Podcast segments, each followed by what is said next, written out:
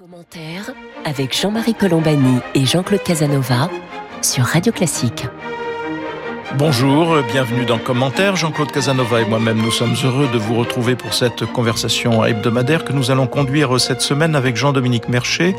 Jean-Dominique Mercher qui est journaliste à L'Opinion, que je remercie d'être avec nous. L'Opinion est un journal euh, assez remarquable d'ailleurs, qui a été, euh, je le rappelle, fondé il y a huit ans maintenant par euh, Nicolas Bétou et qui est toujours dirigé donc par Nicolas Bétou. Merci à Jean-Dominique Mercher donc d'être avec nous pour essayer d'éclairer une situation française qui est un petit peu compliquée par euh, euh, des épisodes qui concernent l'armée et la police. Alors l'armée, il y a eu euh, ce premier texte diffusé par l'hebdomadaire Valeurs Actuelles qui était issu de principalement de généraux en retraite et qui, dont une phrase en tout cas laissait penser que ce groupe aspirait à, un putsch, en tout cas à voir l'armée prendre le pouvoir pour euh, rétablir l'ordre, ou plus exactement lutter contre ce qu'ils appellent le chaos euh, d'aujourd'hui.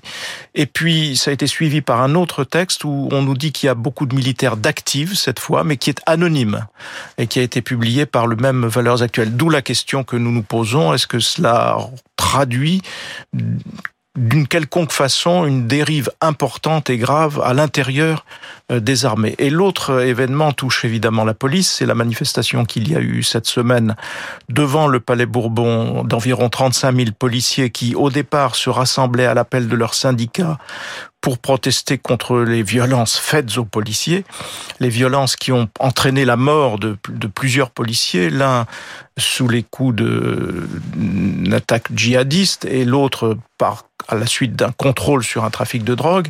Et donc euh, l'émotion était très vive dans un corps de métier qui euh, est vraiment soumis à de très fortes pressions, et cela depuis au fond les attentats de 2015. Il y a eu les attentats, la lutte contre le terrorisme, la lutte contre la délinquance, et puis évidemment tout le, le, contexte qui a suivi, précédé et accompagné les Gilets jaunes, qui était aussi un épisode d'une rare violence. Donc là encore, est-ce que qu'est-ce que cela signifie d'un corps de métier, la police, qui euh, a finalement manifesté non seulement en hommage à ces morts, mais aussi contre la justice, puisque les mots d'ordre déployés dans cette manifestation ciblaient très clairement la justice, avec le soutien de Gérald Darmanin, le ministre de l'Intérieur, qui s'était mêlé à la manifestation, et, et, face à un garde des Sceaux qui, lui, était plutôt vilipendé par, par cette même manifestation. Donc voilà le contexte dans lequel nous sommes. Peut-être, Jean-Claude, je vais vous laisser euh, introduire les premières questions à Jean-Dominique Mercher. Oui, je, je crois, les deux, les deux séries d'événements sont parallèles et ont vraisemblablement des causes communes et auront des répercussions communes. Alors, il y a, deux attitudes immédiates que je crois il faut écarter, mais néanmoins exprimer. La première, c'est l'amplification de l'effroi, l'amplification de la menace. Autrement dit, la République est en danger et on évoque Boulanger, le, le général de Gaulle en 58 favorisant l'insurrection d'Alger, le, le putsch des généraux ensuite, enfin l'intervention des militaires et éventuellement l'intervention de la police. La, la deuxième interprétation exagérée, c'est de dire ce sont des soubresauts sans portée, ça n'a pas d'importance, ça s'explique, etc. En fait, je crois que ça repose sur des réalités qui sont considérables. Euh, la première étant le glissement de, de l'opinion, c'est-à-dire que les militaires et les policiers euh, suivent le glissement de l'opinion. L'opinion glisse à droite beaucoup plus qu'elle ne l'a jamais été. L'extrême droite est plus forte qu'elle n'a jamais été. Et l'ensemble du paysage politique s'est déplacé. La, gauche est aujourd'hui à 25-30%, ce qui est rarissime dans l'histoire politique française. Et la, droite, si on donne de l'unité à ce terme, est autour de 70%, ce qui est considérable. Alors, on sait que les militaires et les policiers votent plus à droite que la moyenne de la population. Il n'y a aucune raison de s'indigner, pas plus qu'il n'y a de raison de s'indigner du fait que les journalistes plus à gauche que la moyenne de la population. Et donc le, glissement, si vous voulez, dans, l'armée comme dans la police, le, glissement est de même nature et il tient à une, ce glissement général et ce glissement particulier des militaires et des policiers tient à une insatisfaction devant la réalité. Les, les militaires euh, font depuis plusieurs années la guerre au Sahel, ils ont des pertes, c'est les, gens qui risquent leur vie sont dans une situation plus difficile que les gens qui réfléchissent dans leur fauteuil ou qui sont à la plage. Et donc il y a une tension militaire à qui on demande aux militaires des sacrifices importants et l'insatisfaction peut s'exprimer. De même, les policiers, les policiers sont tués. Il y a eu beaucoup de policiers abattus, si vous voulez, dans des confrontations. Quand ils se présentent dans les zones de commerce de la drogue, ils sont mal reçus, euh, et ainsi de suite. Et évidemment, ils sont en confrontation avec la justice, parce que, comme très souvent dans la vie, il y a deux tendances contradictoires. Il y a depuis une cinquantaine d'années une tendance qui réduit la pénalité, si j'ose dire, si vous voulez, une tendance plus douce d'interprétation, etc. Et donc les policiers ne sont pas contents de retrouver dans la rue des gens qu'ils ont arrêtés pour des délits ou des crimes graves euh, euh, deux ans ou trois ans avant. Et il y a une tension entre le corps policier et le corps judiciaire explique cette confrontation. Et l'autre phénomène général, qui explique aussi, je crois, cette confrontation, c'est la, faiblesse de l'exécutif, ce qui est très frappant, qui, est manifeste dans la décision que vient de prendre le Conseil constitutionnel, qui va rendre absolument euh, foudrage les syndicats policiers, parce que mais ce n'est pas la faute du Conseil constitutionnel, c'est la faute du pouvoir exécutif qui n'est pas capable de rédiger correctement un texte. C'est-à-dire que l'improvisation euh, de l'exécutif et d'une partie du Parlement, de la majorité, disons, l'amateurisme, l'amateurisme législatif et l'insuffisance de l'exécutif dans la préparation des textes donnent le sentiment euh, au corps policier et au corps militaire d'une faiblesse de l'autorité, d'une insuffisance de l'autorité, ce qui est lié, je crois, à un phénomène très général des démocraties d'aujourd'hui, dans lequel euh, l'opinion gouverne davantage euh, que ceux qui sont désignés pour gouverner. Et ceux qui sont désignés pour gouverner ont peur de l'opinion, et quand on a peur, euh, on bricole, on s'agite, et on ne donne pas à ses troupes le sentiment de sécurité que les troupes ont besoin d'avoir dans l'autorité qui les commande. Autrement dit, la police et l'armée ont besoin d'être commandées, et pour être euh, commandées avec légitimité, il faut euh, faire preuve d'un certain sens de l'autorité, ne pas donner le sentiment qu'on obéit à ceux qui s'agitent ou à l'opinion. Voilà pour ce tableau général présenté par Jean-Claude Casanova. Jean-Dominique Merchet, où vous situez-vous par rapport à, ce que Jean-Claude évoquait sur le, les seuils d'inquiétude euh, de tous ces événements. Jean-Dominique Merchet. Vraiment l'appréciation générale de, Jean-Claude Casanova. Je partage vraiment cette appréciation. Il faut se situer raisonnablement là où il vient de l'exprimer. J'apporterai une nuance de, sur la différence qu'il y a entre ce qui se passe, ce qui, ce qui peut se passer dans, dans, dans, les armées et dans la police.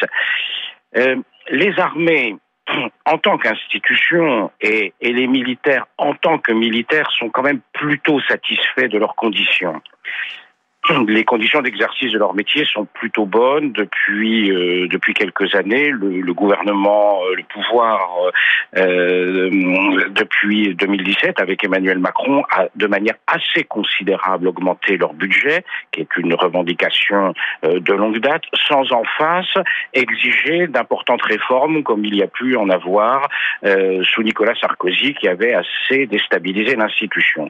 Donc on a des armées et des militaires quand ils font leur métier, qui sont plus haut satisfaits euh, de leur sort aujourd'hui ce qui n'est évidemment pas du tout le cas des policiers.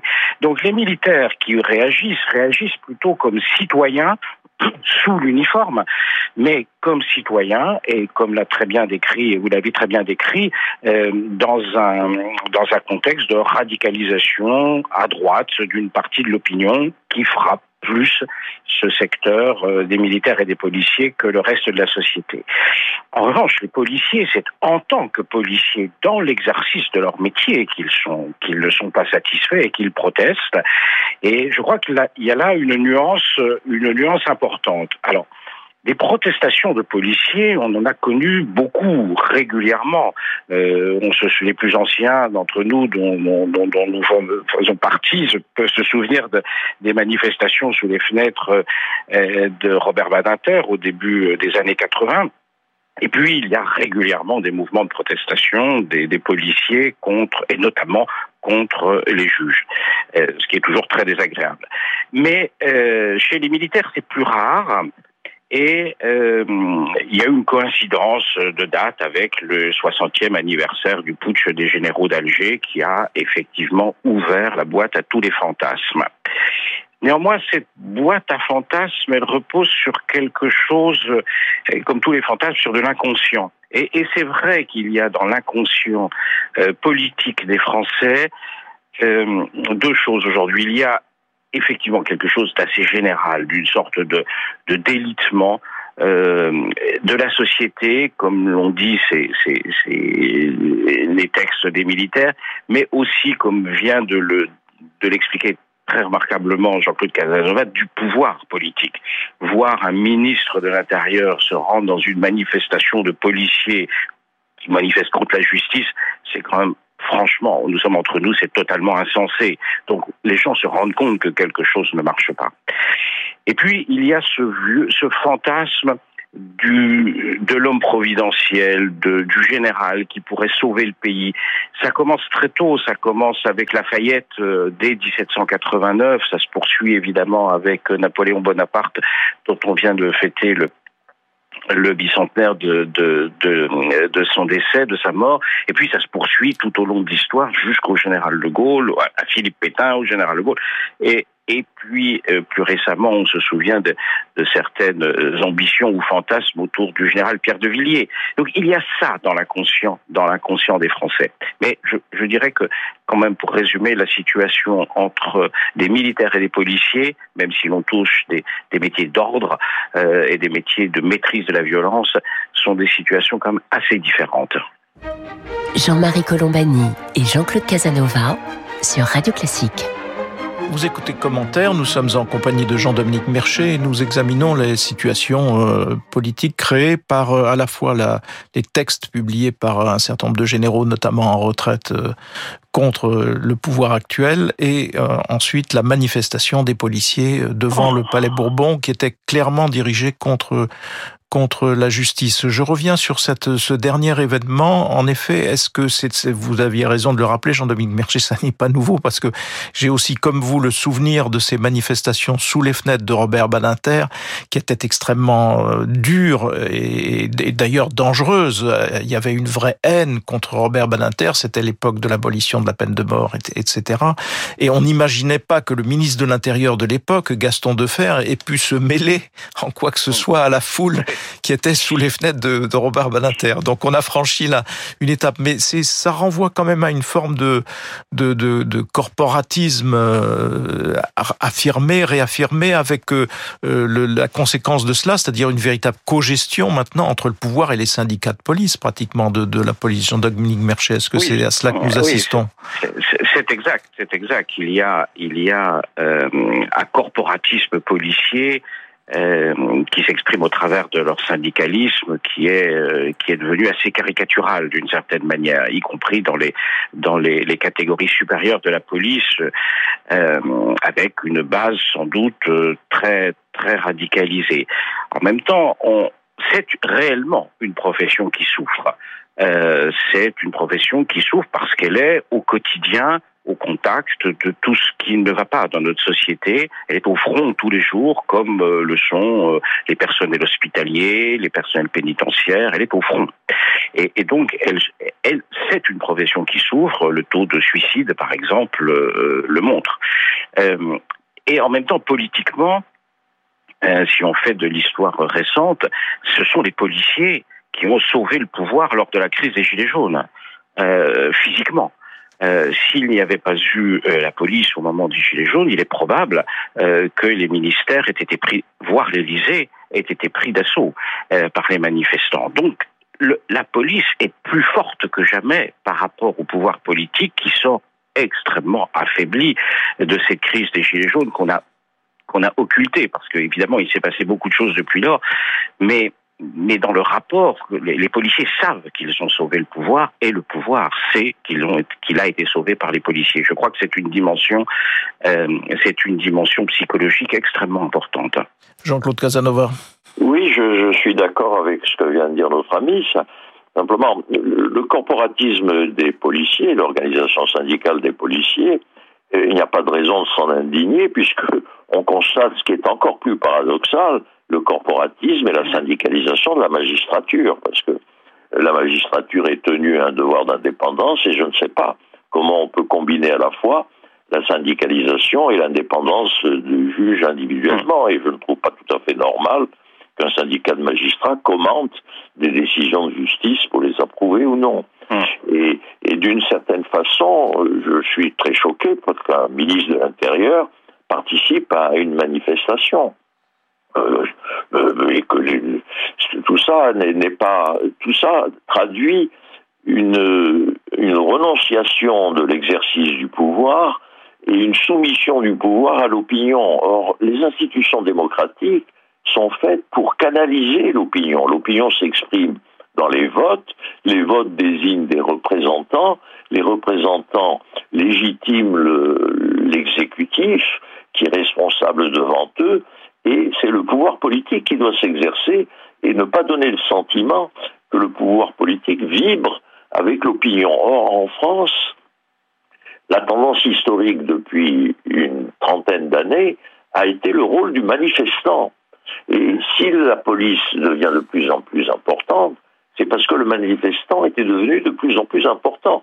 Souvenons-nous que sous Jacques Chirac, nous avons eu une loi votée par le Parlement, approuvée par le Conseil constitutionnel, ratifiée, et le lendemain annulée par le président de la République sous la pression du manifestant. Autrement dit, le manifestant était devenu le principal législateur.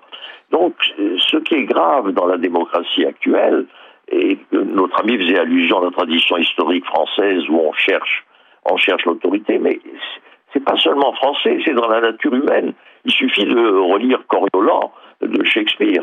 À toute époque, d'ailleurs, quand l'ordre est un peu menacé, les gens relisent Coriolan. Mais ça traduit le besoin naturel des sociétés euh, d'être organisées, d'avoir une forme d'autorité. Et dans les démocraties, l'autorité est définie par la, par la représentation. Or, c'est là le problème grave français aujourd'hui, c'est le règne de l'opinion par rapport à l'autorité normale de la démocratie. Il y a aussi la façon dont les choses sont perçues euh, par cette même opinion et qui sont euh, euh, peut-être aujourd'hui amplifiées par, j'allais dire, le concert, le, surpouvoir médiatique qui fait que, qui fait que ce, ce, je modérerais cette, si je me permettre, je modérerais cette, cette analyse. Je crois que la démocratie française n'a pas les mêmes origines que la, la démocratie britannique ou la démocratie américaine. La démocratie française, elle est née de la Révolution. Et la Révolution, ce n'est pas d'abord euh, de l'élection, c'est d'abord des journées révolutionnaires. Et donc, je, crois que la République, c'est un compromis entre euh, des élections qui, évidemment, et nous sommes tous des démocrates, et donc ce sont c'est la majorité qui doit décider. Mais il y a depuis 1789 les journées révolutionnaires et les gilets jaunes ont été des journées révolutionnaires. Euh, et la manifestation, même pacifique, est une forme de journée révolutionnaire, pacifiée, organisée, euh, civilisée d'une certaine manière. Donc je crois cette spécificité française fait que la démocrate, la République en France marche sur deux pieds, à la fois les élections, mais aussi la contestation dans la rue, et ça remonte à ses origines. C'est son code génétique. C'est, on, peut, on peut le regretter. Euh, on pourrait rêver d'une démocratie apaisée à la suédoise ou à la, ou à la britannique, quoique euh, l'Angleterre offre d'autres, d'autres, d'autres inconvénients, mais je crois que euh, c'est d'une certaine manière inévitable. La France est faite comme ça, avec ses manifestants et ses élections. Oui, les rêves dont vous, que vous évoquez, Jean-Denis Merchet, ont été en France largement exprimés par Valéry Giscard d'Estaing, qui plaidait justement pour une démocratie apaisée à mmh. droite et à gauche par Michel Rocard, qui était aussi sur, sur mmh. tout à fait sur la même ligne. Mmh. Je voulais juste revenir d'un mot sur la, la, perception que nous avons de, de l'ambiance de, de, violence dans laquelle nous sommes, violence dans les mots, violence dans les euh, dans les médias également. Les, les médias ayant pour euh, euh sont une sorte d'amplificateur terrible parce qu'ils donnent un sentiment de proximité très grande avec tout ce qui se passe. Alors même que quand on regarde, je crois que c'était publié récemment par les échos, les, les, les, chiffres, par exemple le taux de d'homicide par 100 habitants. Ce taux d'homicide a baissé de façon très spectaculaire depuis l'année 1972, 70-72. Nous sommes donc dans une période où, bah, globalement, la, violence est plutôt sur une, une, pente descendante. Et de la même façon, les magistrats punissent plus sévèrement qu'ils ne punissaient euh, auparavant. Et pourtant, on a le sentiment, au contraire, de, enfin, on a le sentiment, et, les choses sont, sont, très fortement reliées, du contraire. Donc, ça joue aussi peut-être euh, dans, dans, dans, dans cette perception. Jean-Claude Casanova, un mot là-dessus? Oui, non, non, la tendance historique générale, si on raisonne séculairement, c'est que la, violence est plus réduite qu'elle n'était autrefois. Simplement, quand les phénomènes, Tocqueville l'avait observé, si vous voulez, à la fin d'un phénomène, l'intensité est plus grande, l'intensité de perception est plus grande quand, quand un phénomène se termine qu'à ses débuts. Quand la violence était très forte, ben, les gens vivaient avec la violence et c'était l'ordre naturel. Quand la violence faiblit, elle devient de plus en plus insupportable.